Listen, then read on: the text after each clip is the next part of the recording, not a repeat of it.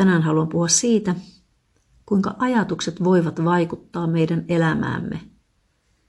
Ja myös kerron niistä keinoista, miten me voidaan ajatuksilla toimia niin, että me määrittelemme oman elämämme ja kohtalomme jopa iankaikkisuudessa.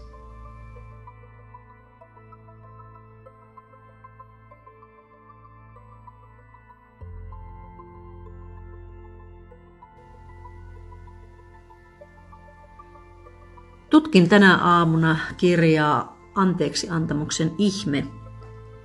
Kirjoittaja on Herran profeetta edesmennyt Spencer V. Kimball. Ja tässä on kappaleessa kahdeksan paljon ajatuksista. Ja olin todella iloinen siitä, että luin tämän kappaleen tänään, koska toisaalta voi sanoa, en nyt ole unohtanut sitä asiaa, kuinka suuri merkitys ajatuksilla on, mutta toisaalta olin unohtanut todellakin, että niillä on niin suuri merkitys. Niillä on itse asiassa se, että jos me kylvämme jonkun ajatuksen, niin, ja jos, me, jos se on hyvä ajatus, niin me ryhdymme sitä pohtimaan ja vähitellen me teemme hyviä tekoja ja puhumme hyviä sanoja ja menemme eteenpäin elämässä. Mutta jos me ajattelemme huonoja asioita, niin jos niitä toistuvasti ajattelee, ne voi johtaa meidät vaarallisille teille ja lopulta tekemään todella, todella huonoja asioita, syntiä ja jopa iljettäviä syntiä tai jopa murhia tai sotia. Eli meidän ajatuksillamme on suuren, suuri merkitys. Tai oikeastaan, koska me olemme Jumalan kaltaisia, niin me voimme todellakin luoda ajatuksillamme asioita. Ja täällä sanotaan, että Kaikista maan luoduista vain ihminen voi muuttaa ajatustensa suuntaa ja luoda itse oman kohtalonsa.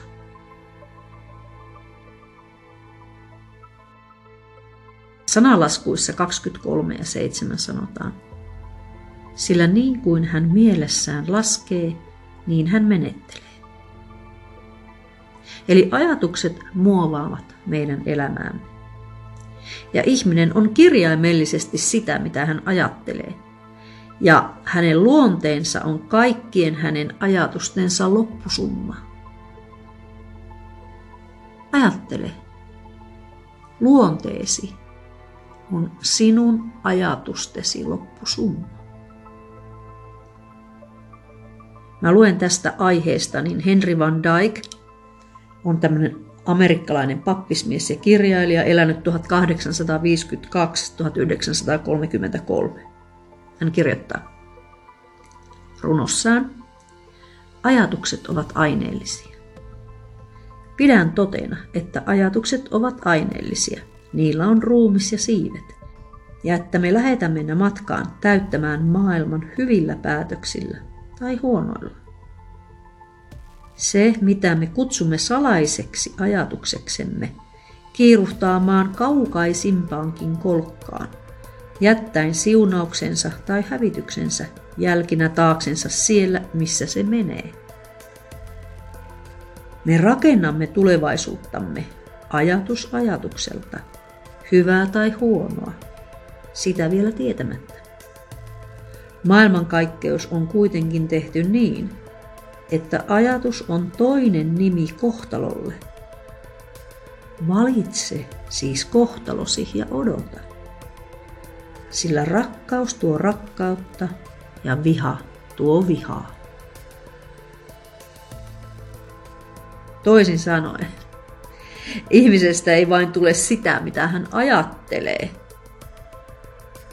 vaan usein hän alkaa jopa näyttääkin siltä. Eli mitä sinä ajattelet itsestäsi, sellaiselta sinä alat näyttää. Täällä sanotaan, että jos hän palvelee sodan Jumalaa, kovat juonteet alkavat helposti kehittyä hänen kasvoilleen. Jos hän palvelee himon Jumalaa, irstailu lyö leimansa hänen piirteisiinsä. Jos hän palvelee rauhan ja totuuden Jumalaa, tyyneys kruunaa hänen kasvonsa. Ja täällä on eräs kirjailija, se on kirjoittanut äh, tämmöisen runon, syvällisen runon. Katsele mielelläni ihmiskasvoja ja seuraan niistä sielun liikkeitä. Kasvoille henki kirjoittaa uudelleen, kuin pergamentille jokaisen ajatuksen ja tunteen. Kasvoilla kertoo mieli pahat tekonsa, ja niillä puhuvat sen jaloimmat työt, aivan kuten kellojen soitto kuuluttaa kuolemaa tai hääjuhlaa. Oletko katsonut itseäsi peiliin? Miltä siellä näyttää?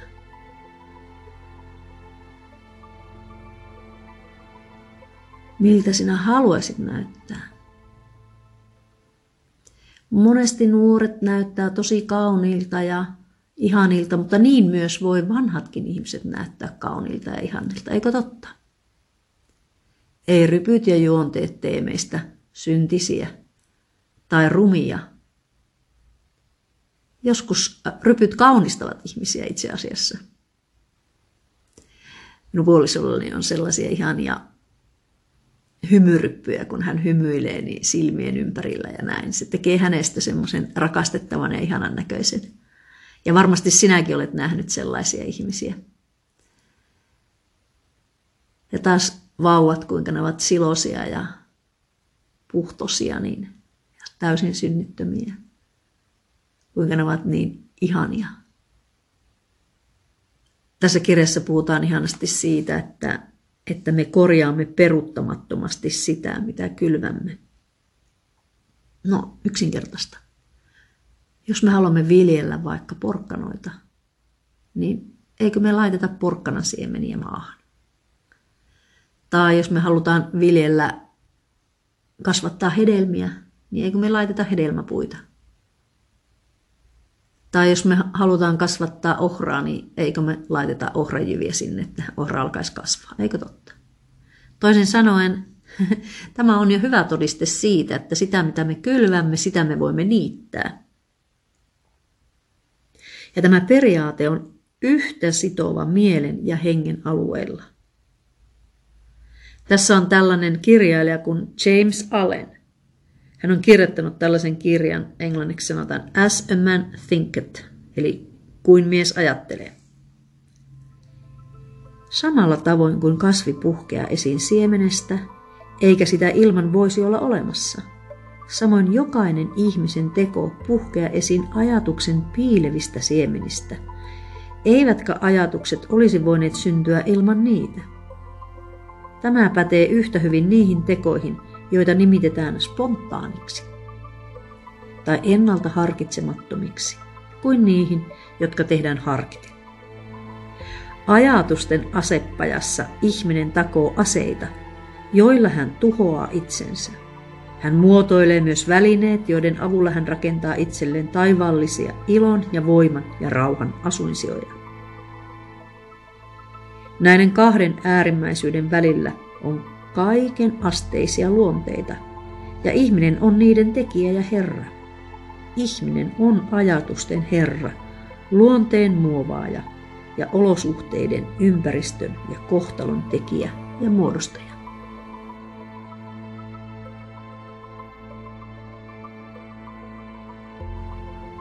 Katsotaan ympärillemme, mitä me olemme luoneet. Onko se miellyttävä näky? Onko se pyhä näky? Onko se sitä, mitä sinä sydämessäsi haluat? Vai onko se väärien ajatusten summa? Tämä voi tyrmistyttää ja kyllä minuakin tyrmistyttää se, että mitä minä näen toisinaan ympärilläni ja mitä minä en näe. Ja tämä oppiläksy tästä kirjasta todellakin kannustaa jälleen kerran todellakin vangitsemaan ajatukset oikeiksi. Pyhissä kirjoituksissa sanotaan, että vangitse kaikki ajatuksesi Kristukselle. Toinen korintolaiskirje 10 ja 5. Se sanoo just näin, vangitsemme kaikki ajatukset kuuliaisiksi Kristukselle. Toinen ajatus täältä löytyy, ajatelkaa kaikkea, mikä on totta, kunnioitettavaa, puhdasta tai rakastettavaa. Muistakaa, lihallinen mieli tuottaa kuoleman ja hengellinen mieli tuottaa iankaikkisen elämän. Tämä löytyy toisesta Nefin kirjasta luvusta 9 ja kestä 39. Ja Moosia sanoo näin neljännessä luvussa. Ellette te valvo itseänne ja ajatuksianne, teidän täytyy hukkua. Ihminen, älä huku.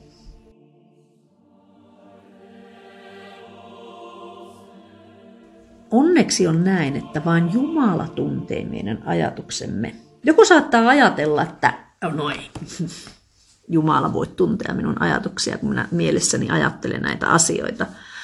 Mutta kaikki pyhät kirjoitukset todistavat siitä, että jokainen meidän ajatuksemme kirjoitetaan muistiin. Jokainen meidän tekomme tai tekemättä jättäminen kirjoitetaan muistiin. Kaikki meidän sanamme kirjoitetaan muistiin. Ja viimeisenä päivänä, kun me astumme sille tuomiolle, no se tuomio kuulostaa pahalta, mutta sitä se on. Meidät tuomitaan meidän ajatustemme, tekojemme ja sanojemme perusteella.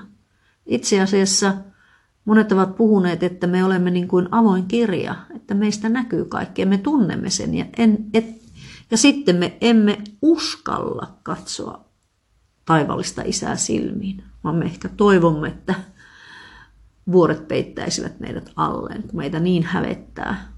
Todellakin tätä ajatusta ei kannata viljellä, vaan ajatusta sitä, että me voimme katsoa taivallista isää silmiin ja nähdä hänen rakkaudelliset kasvonsa ja hymynsä ja ilonsa, kun hän sanoo hyvin tehty. Iloitkaamme juhlassa. Saat korotuksen. Tätä ajatusta kannattaa kyllä viljellä aika paljon, ja, mutta sitä ennen tulee olla paljon muutakin ajatuksia ja tekoja, mutta lopullinen päämäärä voi olla tuo, jos todella haluaa korotukseen. Celestisessä valtakunnassakin on kolme astetta – Täällä puhutaan kirjoittavista enkeleistä, että he kirjoittavat siellä koko ajan asioita.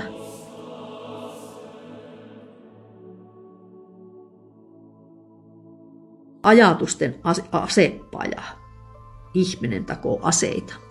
Ja minkälaisia aseita me taomme? Pyhiä aseita? Vai pahoja? Satuttavia? Viiltäviä? ymmärtäväisiä, täynnä kiitollisuutta, ihan mitä tahansa. Kimball sanoo, tätä luonteen ja ajatusten välistä yhteyttä ei voida tähdentää liiaksi.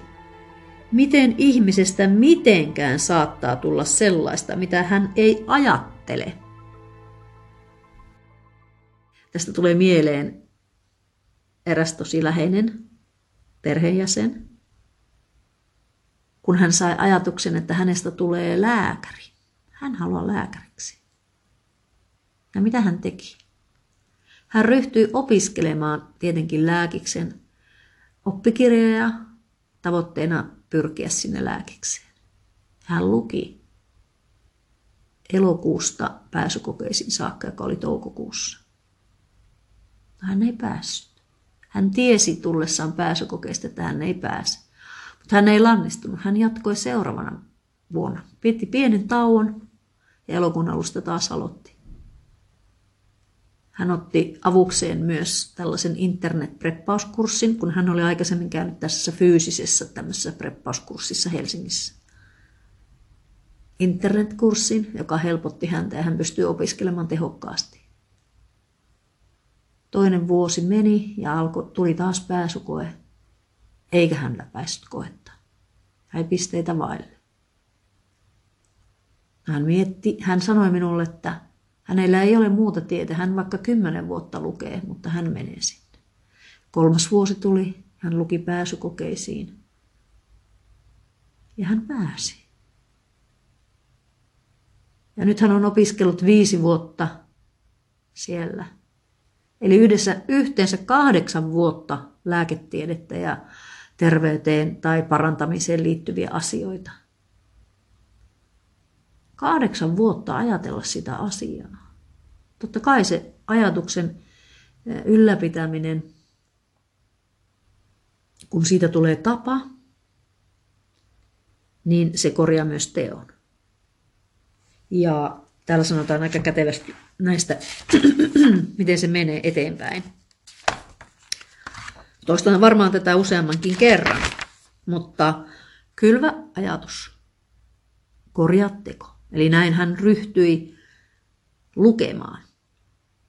Kylvä teko, korjaa tapa. Näin hän jatkui lukemista joka päivä. Pitkiä päivää luki. Kolme vuotta pääsykokeisiin. Kylvät tapa, korjaa luonne. Eli sinnikäs, päämäärätietoinen. Siitä tuli se luonne, että usko vahvistuu. Kylvän luonne korjaa iankaikkinen kohtalo. Ja näin hänestä tulee lääkäri. Ja näin meidän ajatukset saavat sen voiman ja, ja ne seuraukset. Eli onko jotain ajatuksia, jotka, joita sinä ajattelet itsestäsi väärin? Useinhan me ihmiset lyömme itseämme mielessämme alaspäin. Olen niin tyhmä, olen niin laiska, olen niin huono, olen sitä, tätä ja tuota, olen niin syntinen. Ja sinällään se nyt ei ole väärä ajatus, mutta mitä me voisimme sen sijaan ajatella? Minä teen joka päivä parannusta. Minä tulen paremmaksi päivä päivältä. Minä rukoilen joka päivä. Minä pidän mielessä pyhät ajatukset. Minä luen päivittäin pyhiä kirjoituksia. Minä kuuntelen pyhän hengen ääntä ja niin edelleen. Eli me voimme koko ajan ajatella hyviä asioita. Ja kun me täytämme ajatuksemme, toisin sanoen me hallitsemme meidän ajatuksemme, me vangitsemme Kristukselle kuuliaiseksi, niin siitä syntyy iankaikkinen elämä. lihalliset ajatukset, maalliset ajatukset, ne vievät meidät kuolemaan. Ja hengelliset, pyhät, korkeat ajatukset vievät meidät iankaikkisen elämään.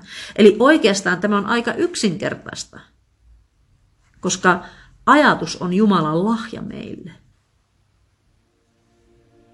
Tämä on Mormonin kirjassa selitysten kohdalla, kohdassa ajatukset. Ajattelukyky on lahja Jumalalta ja meillä on vapaus valita, kuinka käytämme ajattelukykyämme.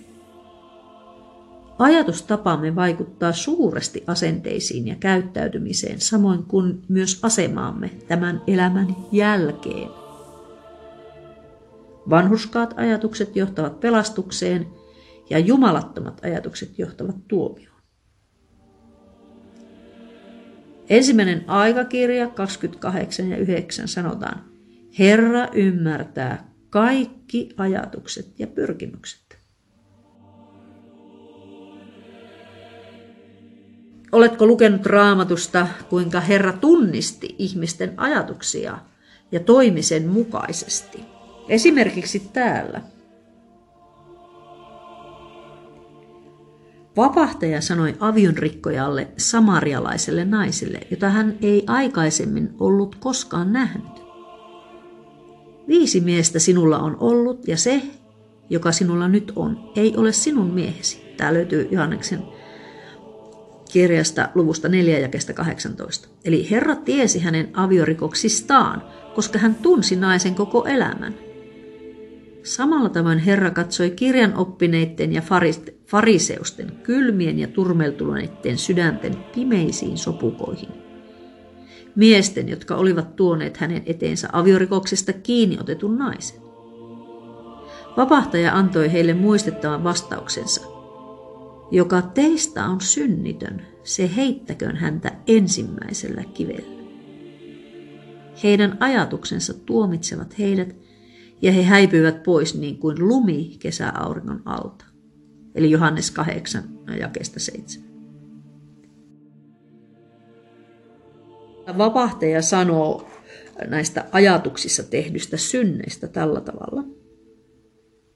Koska hänen saarnansa, hänen palvelutyönsä alussa toivat julki uuden käsitteen. Hän oli ollut sen lain antaja, jonka alaisuudessa Israelin lapset olivat eläneet. Eli tästä puhutaan siinä vanhassa testamentissa. Ja nyt hän näytti toivomaan, että hänen kansansa alkaisi elää korkeampien lakien mukaan. Eli Mooseksen laki ei ollut korkeampi, se ei ollut läheskään niin, mm, no, no se oli alhaisempi laki. Eli tässä puhutaan korkeammasta laista. Hän halusi selittää ja kehotti ihmisiä noudattamaan näitä korkeampia lakeja. Hän palautti mieliin vähäisemmän lain, esitti sen jälkeen korkeamman. Ja täällä on hyviä kohtia raamatussa siitä Matteus 5, 21 ja 22. Te olette kuulleet sanotuksi vanhoille. Älä tapa, mutta minä sanon teille, jokainen, joka vihastuu veljeensä, on ansainnut oikeuden tuomio. Eli pelkkä ajatus, pelkkä vihastuminen. Eli tappaminen on väkivallan teko, mutta viha on ajatuksissa tehty synti. Se voi olla pahimmassa tapauksessa vaikka mitä, mutta esimerkiksi murhan edeltäjä. Mutta jos ihmisen ajatukset eivät käy pahoiksi tai väkivaltaisiksi, on epätodennäköistä, että hän veisi hengen joltakulta. No niin.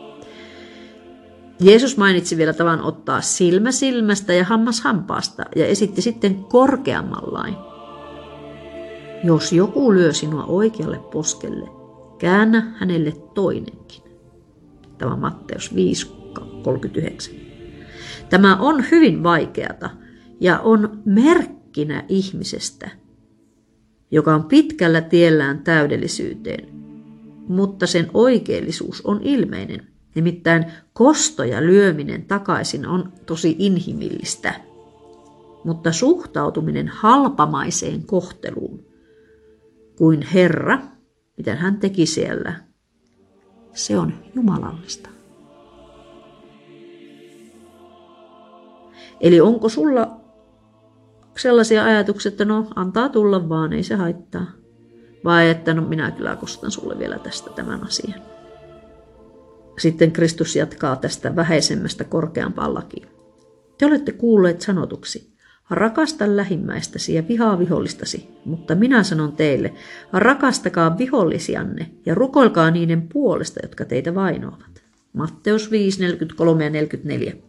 Ja sitten meillä on sivellisyyslait. Herra muisti muinaisten päivien hillittömyyttä ja irstautta ja raakaa aistillisuutta, joita vastaan annettiin tällaiset ankarat lait. Noina päivinä pidettiin luultavasti henkilöä, joka pystyi pidättäytymään varsinaisesta fyysisestä huorinteosta, melko vanhuskaana, mutta nyt tuli korkeampi laki. Kuuntele, tämä on tosi tarkkaa. Te olette kuulleet sanotuksi, älä tee huorin. Mutta minä sanon teille, jokainen, joka katsoo naista himoiten häntä, on jo sydämessään tehnyt huorin hänen kanssaan. Siis tämähän tietenkin tarkoittaa myös miestä, että jos nainen katsoo miestä himoinen, niin on tehnyt huori. Eli ajatus, joka herätti himoa aikaansaavan katseen, oli alusta alkaen paha. Eli sopimattomia ajatuksia herättävä halu on himoa. Niinpä kun syntyy ajatus, joka saa aikaan ketjureaktion, on synti jo tehty. Jos kylvetään ajatus, joka kehittyy himoksi, se miltei varmasti tuottaa aikanaan runsaan sadon kauhistavassa synnissä, huorinteossa. No, himohan voi olla monenlaista, mutta täällä sanotaan näin, että samalla tavoin huorinteko ei ole seurausta yhdestä ainoasta ajatuksesta. Ensin tapahtuu ajatusten rappeutumista. Pitkä synnillisten ajatusten ketju on käynyt rikkomukseen syyllistyneen mielen kautta ennen kuin hän syyllistyy itse tekoon. Niin, kuin ihminen mielessään ajattelee, niin hän menettelee. Eli nyt on aika alkaa suojautua tällaisia ajatuksia vastaan. Ja milloin? Sinä hetkenä, kun tämä ajatus syntyy. Tuhotkaa siemen, niin kasvi ei tule kosva, koskaan kasvamaan. Eli jos meillä on yksi väärä ajatus, meidän ei pidä ryhtyä pohtimaan sitä, vaan todellakin sanoa seis ja ryhtyä pohtimaan muita ajatuksia. Eli pitää välttää tätä ensimmäistä yllykettä. Täällä on hyvä tarina. Tämä Kimpal kertoo tarinan tällaisesta kirjapainon rakennuksesta. Ja siellä oli mies teki töitä siellä kirjapainossa ja sillä oli siellä kirjapainon yläosassa semmoinen valtavan iso kuva alastomasta naisesta. Ja hän oli sitten vaan naurskellut silloin, että no se voisi olla tuhoisaa hänen moraalilleen. Mutta eräänä päivänä vuosia myöhemmin hän tuli Kimpalin luokse, sielussaan tarha. Hän oli tahra. Hän oli tehnyt huorin. Hänen huoneensa oli sortunut hänen päällensä. Varmasti ajatuksilla, joita hänen silmiensä edessä alituisesti ollut kuva kiihotti, on täytynyt olla rappeuttava vaikutus häneen. Asiassa on saattanut olla muitakin tekijöitä, mutta varmasti tämäkin vaikutti omalta osaltaan. Eli toisin sanoen meidän on kaikkien erittäin viisasta välttää tämänkaltaisia yllykkeitä pahoihin ajatuksiin. Eli mitä sulla sillä kodin seinillä näkyy? Minä muistan, kun minä olin tutkimassa pyhiä kirjoituksia ja tulossa uskoon ja, ja taisin olla jo kastettu ja niin edelleen. Ja mulla oli täällä seinässä semmoinen alastoman naisen kuva. No se oli alaston nainen, mutta se ei ollut semmoinen kirkaspiirteinen. Ja mulla oli toinenkin alastoman naisen kuva. Hän soitti alasti pianoa. Mä en tiedä, miksi mulla sellaisia kuvia oli. No, jumalattomana aikana ostettuja kuvia täytyy tunnustaa. Miksi mä ostin niitä kuvia? Minusta ne oli tosi kauniita ja mä ajattelin, että ne innoittaa minua hoikistumaan. Sillä sen pohjalta mä niin ostin, että mä kuvittelin, että mä itse hoikkanen ja niin edelleen. Ja itse asiassa näin tapahtui. Minä, minusta tuli hoikkanen. Minä laihdutin 25 kiloa. Että ne oli sinällään mulle hyviä, mutta nämä lähetyssaarnaajat, jotka tulivat sitten luokseni, niin he sanoivat minulle siinä, että he, ei voi, he, eivät, ei, he eivät voi antaa meille opetusta, ellei tuo kuva ole poissa tuosta seinältä. Ja niin mun piti ottaa se kuva siitä seinältä ja sitten he rauhoittuivat. Totta kai se oli heille ihan väärä, nuoret miehet. Aistillisuus voi herätä. Samalla tavalla, jos me pukeudumme väärin, jos me pukeudumme naisena aistillisesti, että me herätämme miesissä niitä himoja, niin me teemme synnin pukeutumalla aistillisesti. Ja joku ajattelee, että no se on muotia, että nyt pitää olla tällä tavalla pukeutua pieniin vaatteisiin. Ja nyt taas kevät on tulossa, niin no kauhistuttaa se ajatus, kun äidit antavat pikkutyttöjen, nuorten tyttöjen pukeutua reilisti sanottua, sanottuna todella hoomaisesti. Eli miten voi kukaan sallia omien lasten pukeutua sillä tavalla? Kun ei ole 18 vuotta täyttänyt, niin vanhemmilla on oikeus ja velvollisuus opettaa tällaisen toisenlaisen pukeutumiseen. Mä muistan, mun isä oli tosi tosi tarkka aina kaikista tällaisista asioista ja varotti kovasti tämmöisiä juttuja, että ei pidä tehdä sitä tai ei pidä tehdä tätä ja niin edelleen ja niin edelleen. Että siinä mielessä annan hänelle siitä kiitoksen, että hän todella kertoi siitä, mutta hänen ajatuksensa eivät olleet niinkään niin kuin hengellisiä, vaan siitä, että hän, hän puhui siitä, että, että tulee maallinen häpeä. Meidän täytyy yrittää välttää niitä yllykkeitä. Eli ei meidän pidä mennä sellaisiin paikkoihin, jossa tehdään huonoja asioita oli, olivatpa ne sitten mitä tahansa.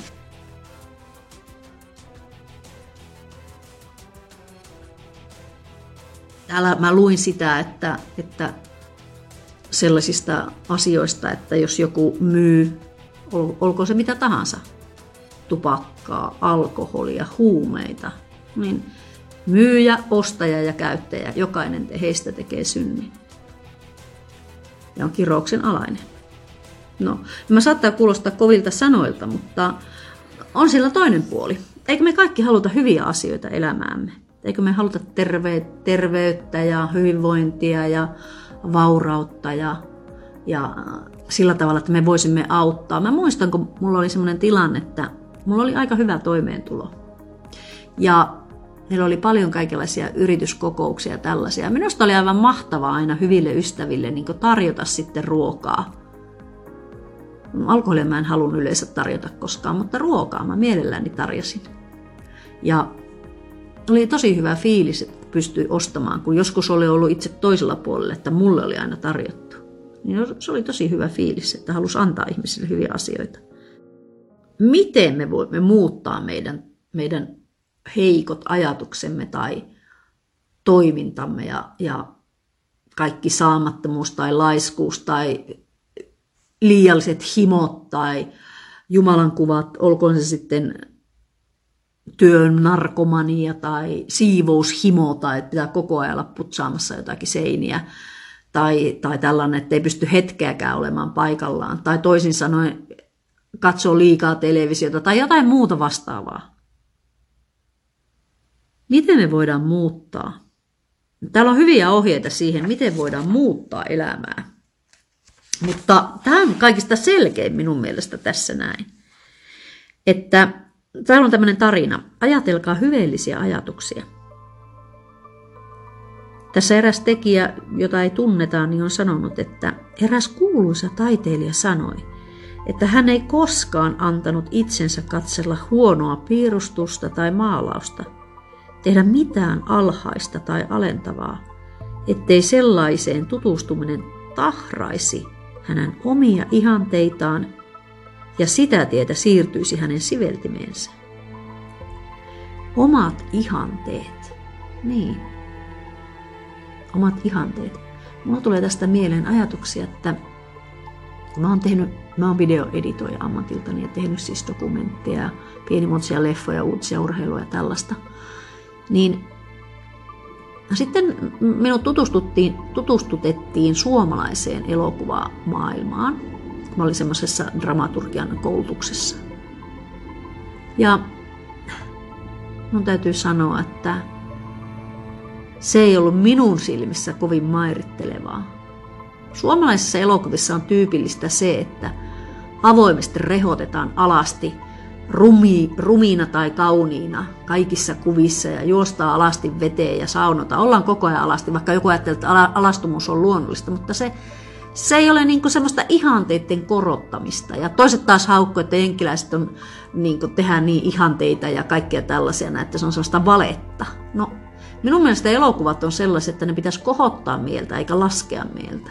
Ja sen jälkeen mä oon alkanutkin katsoa sitten tällaisia leffoja, jotka on täysin sellaisia seitsemänvuotiaille tai kaikille sallittuja. Ja mun täytyy sanoa, että niissä on ne ihanteet korkealla. Muista viime vuonna kävin tässä leffassa tässä tämä Aladdin, kun hän hieroi tätä lampua ja sieltä tuli se lampun henki. Muista sen leffan nimeä nyt tarkalleen, mutta se oli uusi leffa.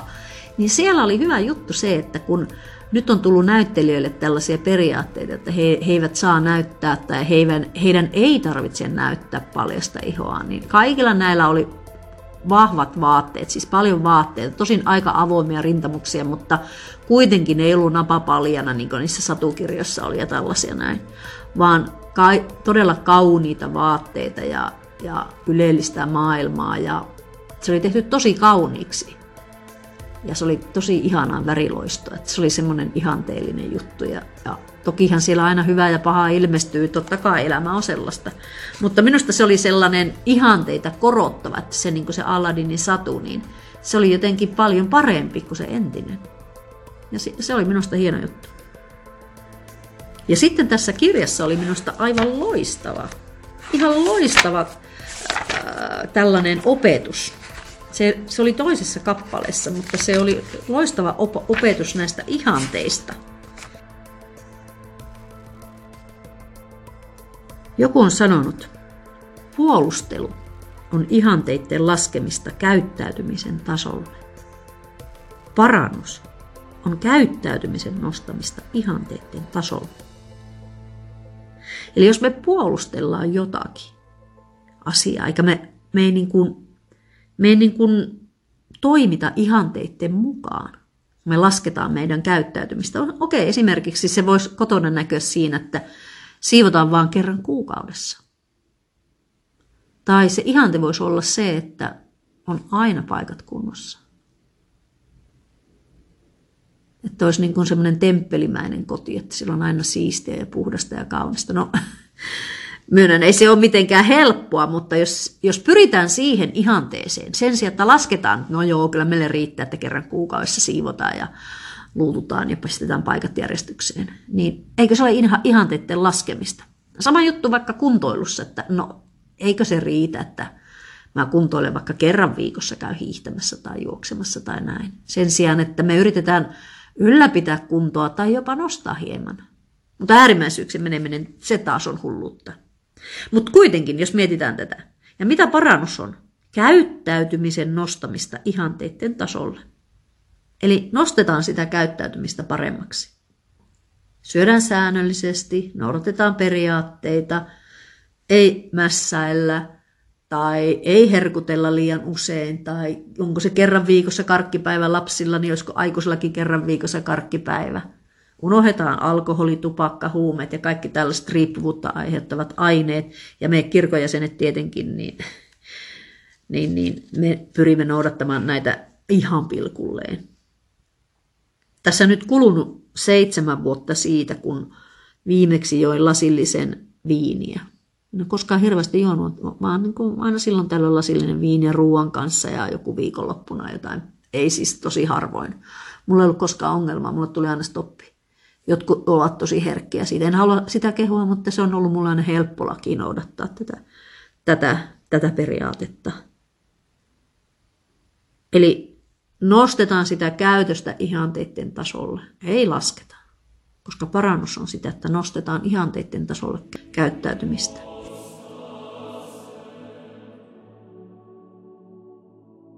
Eli mä haluan vielä korostaa tässä, että meillä on vastuu omista ajatuksista. Ja kun vapahtaja puhui palestinalaisille, hän sanoi jokaisesta turhasta sanasta, minkä ihmiset puhuvat, pitää heidän tekemän tili tuomiopäivänä. Sillä sanoistasi sinut julistetaan vanhuskaaksi ja sanoistasi sinut tuomitaan syylliseksi. Ja tämä löytyy Matteuksen luvusta 12 ja kestä 36 ja 37. Ja täällä äh, profeetta Kimbal nuorena poikana hän kertoi, että kun hän manaili lehmiä, jotka läimäytti häntä silmiin takiaisten peittämillä hännillä ja potkaisivat nurin maitokiulun, ja hän katseli ympärille eikä karjaataksessa ollut sieluakaan häntä kuulemassa, vaikka hän siellä manaili. Hän ajatteli, että no ihan lehmä, lehmä pystyy kuulemaan, mutta se ei pysty sanomaan. Ja sitten kun hän riiteli pellolla veljen kanssa, hän oli varma, että ei ketään muuta ollut kuulomatkan päässä, että miten sitten ihminen voidaan tuomita sanoista. Mutta nyt kun me ymmärretään, että näin se tapahtuu, maailma on täynnä kaikenlaisia laitteita, pieniä elektronisia laitteita, joilla voidaan kuunnella salaa. Niitä voidaan, ne on niin pieniä, että ne voi olla vaikka hampaan kolossa se laite niin miten voi kuvitella, että niitä sanoja ei voitaisi kuulla? Kyllä varmasti kuullaan. Ja taivallinen isä kuulee kaiken, Herra kuulee kaiken, siis Kristus myös kuulee. Ja kuitenkin myös toisinpäin. Sillä Herran ääni kuuluu totisesti kaikille ihmisille, eikä kukaan voi sitä paeta, eikä ole yhtäkään silmää, joka ei ole näkevä, eikä korvaa, joka ei ole kuuleva, eikä sydäntä, jonka läpi Herran ääni ei ole käyvä. Meille on annettu oma tunto, joka on Kristuksen valoa, kun me synnyttiin tänne ihmisinä, jokaiselle meille. Ja se oma tunto kertoo kyllä, mikä on oikein ja väärin. Mutta jos sitä ei ole turruttanut jollakin aineella tai jatkuvalla synninteolla, niin niin, niin silloin se kuulee. Mutta jos on turruttanut, niin silloin ei enää erota hyvää pahasta. Ja hyvä sanotaan pahaksi ja paha sanotaan hyväksi. Eli siis kaikki ajatukset, mitä me ajattelemme, kirjoitetaan muistiin ja ne tuhovat meidät. Ja me voisimme näillä omilla ajatuksilla muuttaa meidän elämämme. täällä on, mä jatkan vielä tähän loppuun, että kaunistakoon ajatuksesi aina hyve. Silloin sinun uskalluksesi on tuleva vahvaksi Jumalan kasvojen edessä, ja pappeuden oppi on taivaan kasteena valuva sieluusi. No pappeuden oppi, mä en lähde sitä käsittelemään, jossakin toisessa kohtaa voin käsitellä, mutta pappeus on se voima, jolla Jumala hallitsee koko maailmaa. Presidentti McKay lainasi mielellään seuraavaa ajatusta. Kylvä ajatus, korjaa teko. Kylvä teko, korjaa tapa. Kylvä tapa, korjaa luonne. Kylvä luonne, korjaa iankaikkinen kohtalo. Ja sellainen on ajatuksemme voima ja, ja sellaisia ovat seuraukset. Joten mitä me voimme tehdä, että voisimme parantaa meidän ajatuksiamme? Niin ensimmäinen ajatus mulla oli se, että nyt pitää tosissaan ruveta lukemaan pyhiä kirjoituksia entistä enemmän. Mun mieheni on, tä- äh, on tällä hetkellä, hän kertoo, kun hän koko päivän kuuntelee, kun hän on töissä, niin hänellä on kuulokkeet korvissa ja hän kuuntelee konferenssipuheita ja profeettojen sanoja ja apostolien sanoja ja, ja, ja kaikkia näitä pyhiä asioita. Hän kuuntelee siellä niin kuin koko konferenssin päivässä. Niitä vanhoja konferensseja, uusia konferensseja ja ajattelee, että no miten ne vaikuttaa hänen. Todellakin ne vaikuttaa. Kun me kuuntelemme, kun me luemme, ja me pidämme yllä niitä ajatuksia, niin jos tuntuu siltä, että on vaikea muuttaa näitä omia tekoja hyväksi, niin silloin ensimmäinen ajatus on kylvää uusia ajatuksia mieleen. Eli kuunnella entistä enemmän konferenssia, lukea pyhiä kirjoituksia entistä enemmän. Jos mulla on saatu yksi hyvä teko tehtyä, niin sitten mitä me tehdään? aletaan toistaa sitä hyvää tekoa. Eli toistetaan sitä, että esimerkiksi joka aamu luetaan tunti pyhäkirjoituksia. Tai joka ilta. Tai mikä se on se aikataulu. Onko se ruokatunti sitten luetaan. Ja pyhäkirjoituksia ja samalla syödään siinä sitten jotakin evästä. No sitten kun meillä on syntynyt siitä tapa, mä esimerkiksi nyt lukenut näitä pyhiä kirjoituksia, herännyt lähes joka ikinen aamu ennen kuutta ja ryhtynyt lukemaan niitä. Ja nyt tällä hetkellä mä olen lukenut noin neljä tuntia ja tämä podcasti, minkä mä nyt teen, niin se liittyy tähän aikaan. Eli siitä syntyy tapa. Mä olen nyt ryhtynyt näitä podcasteja tekemään tällä tavalla. Samalla kun mä luen, tai aikaisemmin mä luen ensin, ja sitten mä, mulle tuli sellainen ajatus, että mä haluan tästä tehdä podcastia, ja sitten mä teen. Ja tässä se tulee. Enkä mä näitä suunnittele sen enempää tarkemmin muuta kuin, että katson näin ja mikä on tunne. Eli tässä nyt näkyy tietenkin se oma kehityksen taso, kun mä avoimesti tällä tavalla kehit- kerron näistä asioista ja toistan näitä ajatuksia. Mutta mä uskon, että, että siitä kun tämän tavan kylvää, niin se korjaa myös luonnetta, niin kuin täällä sanotaan. Kylvät teko, korjat tapa. Sitten kun tulee tapa, kylvät tapa, eli siitä tulee pysyvä tapa, niin se muuttaa luonnetta. Ja kun me muutetaan meidän luonnetta, mikä se luonne sitten on, mihin me halutaan mennä, niin silloin me voidaan korjata iankaikkinen kohtalo.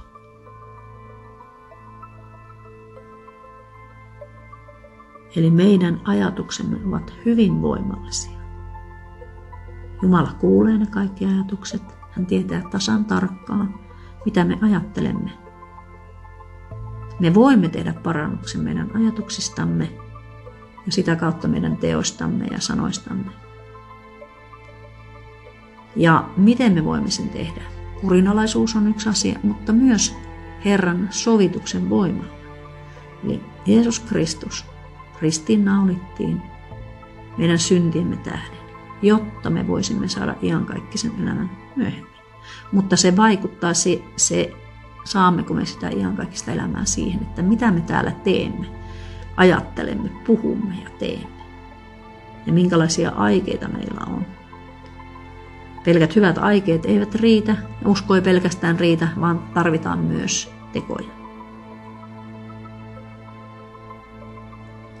Tämä on loppumatonta opiskelua ja oppimista ja parannuksen tekoa päivittäin, tämä meidän elämämme, jos me haluamme korjata sadon. Eli sen korotuksen, jota kaikki pyhät haaveilevat ja ajattelevat tai tulisi ajatella. Vaikka se tuntuu todella kaukaiselta, vaikka se tuntuu lähes, lähes niin kuin mahdottomalta tavoitteelta, mutta minä tiedän, että meille ei ole annettu mitään käskyä, jota me emme voisi toteuttaa. Niin kuin Kristus sanoi, millaisia miehiä teidän tulee olla? Sellaisia kuin minä olen. Eli jos on idoli seinällä, Kristus, niin voi sanoa, että se on paras idoli meille täällä maan päällä. Ja, mutta jokainen taapla tavallaan ja menee oman kehityksensä mukaisesti eteenpäin ja aikataulunsa, mutta ihmisen on hyvä käyttää aikaa viisaasti ja sen on oppinut. Joku ajattelee, että on tuo hullu, kun tuo lukee neljä tuntia pyhiä kirjoituksia aamuisin. Mulla on nyt aikaa siihen, koska mulla ei ole nytten töitä ulkopuolella, kodin ulkopuolella. Mä halusin tällä podcastilla kertoa, kuinka tärkeitä ajatukset ovat ja kuinka voimallisia ne ovat ja kuinka me voimme muuttaa kohtalomme ja elämämme muuttamalla ajatuksia. Ja näistä todistavat pyhät kirjoitukset.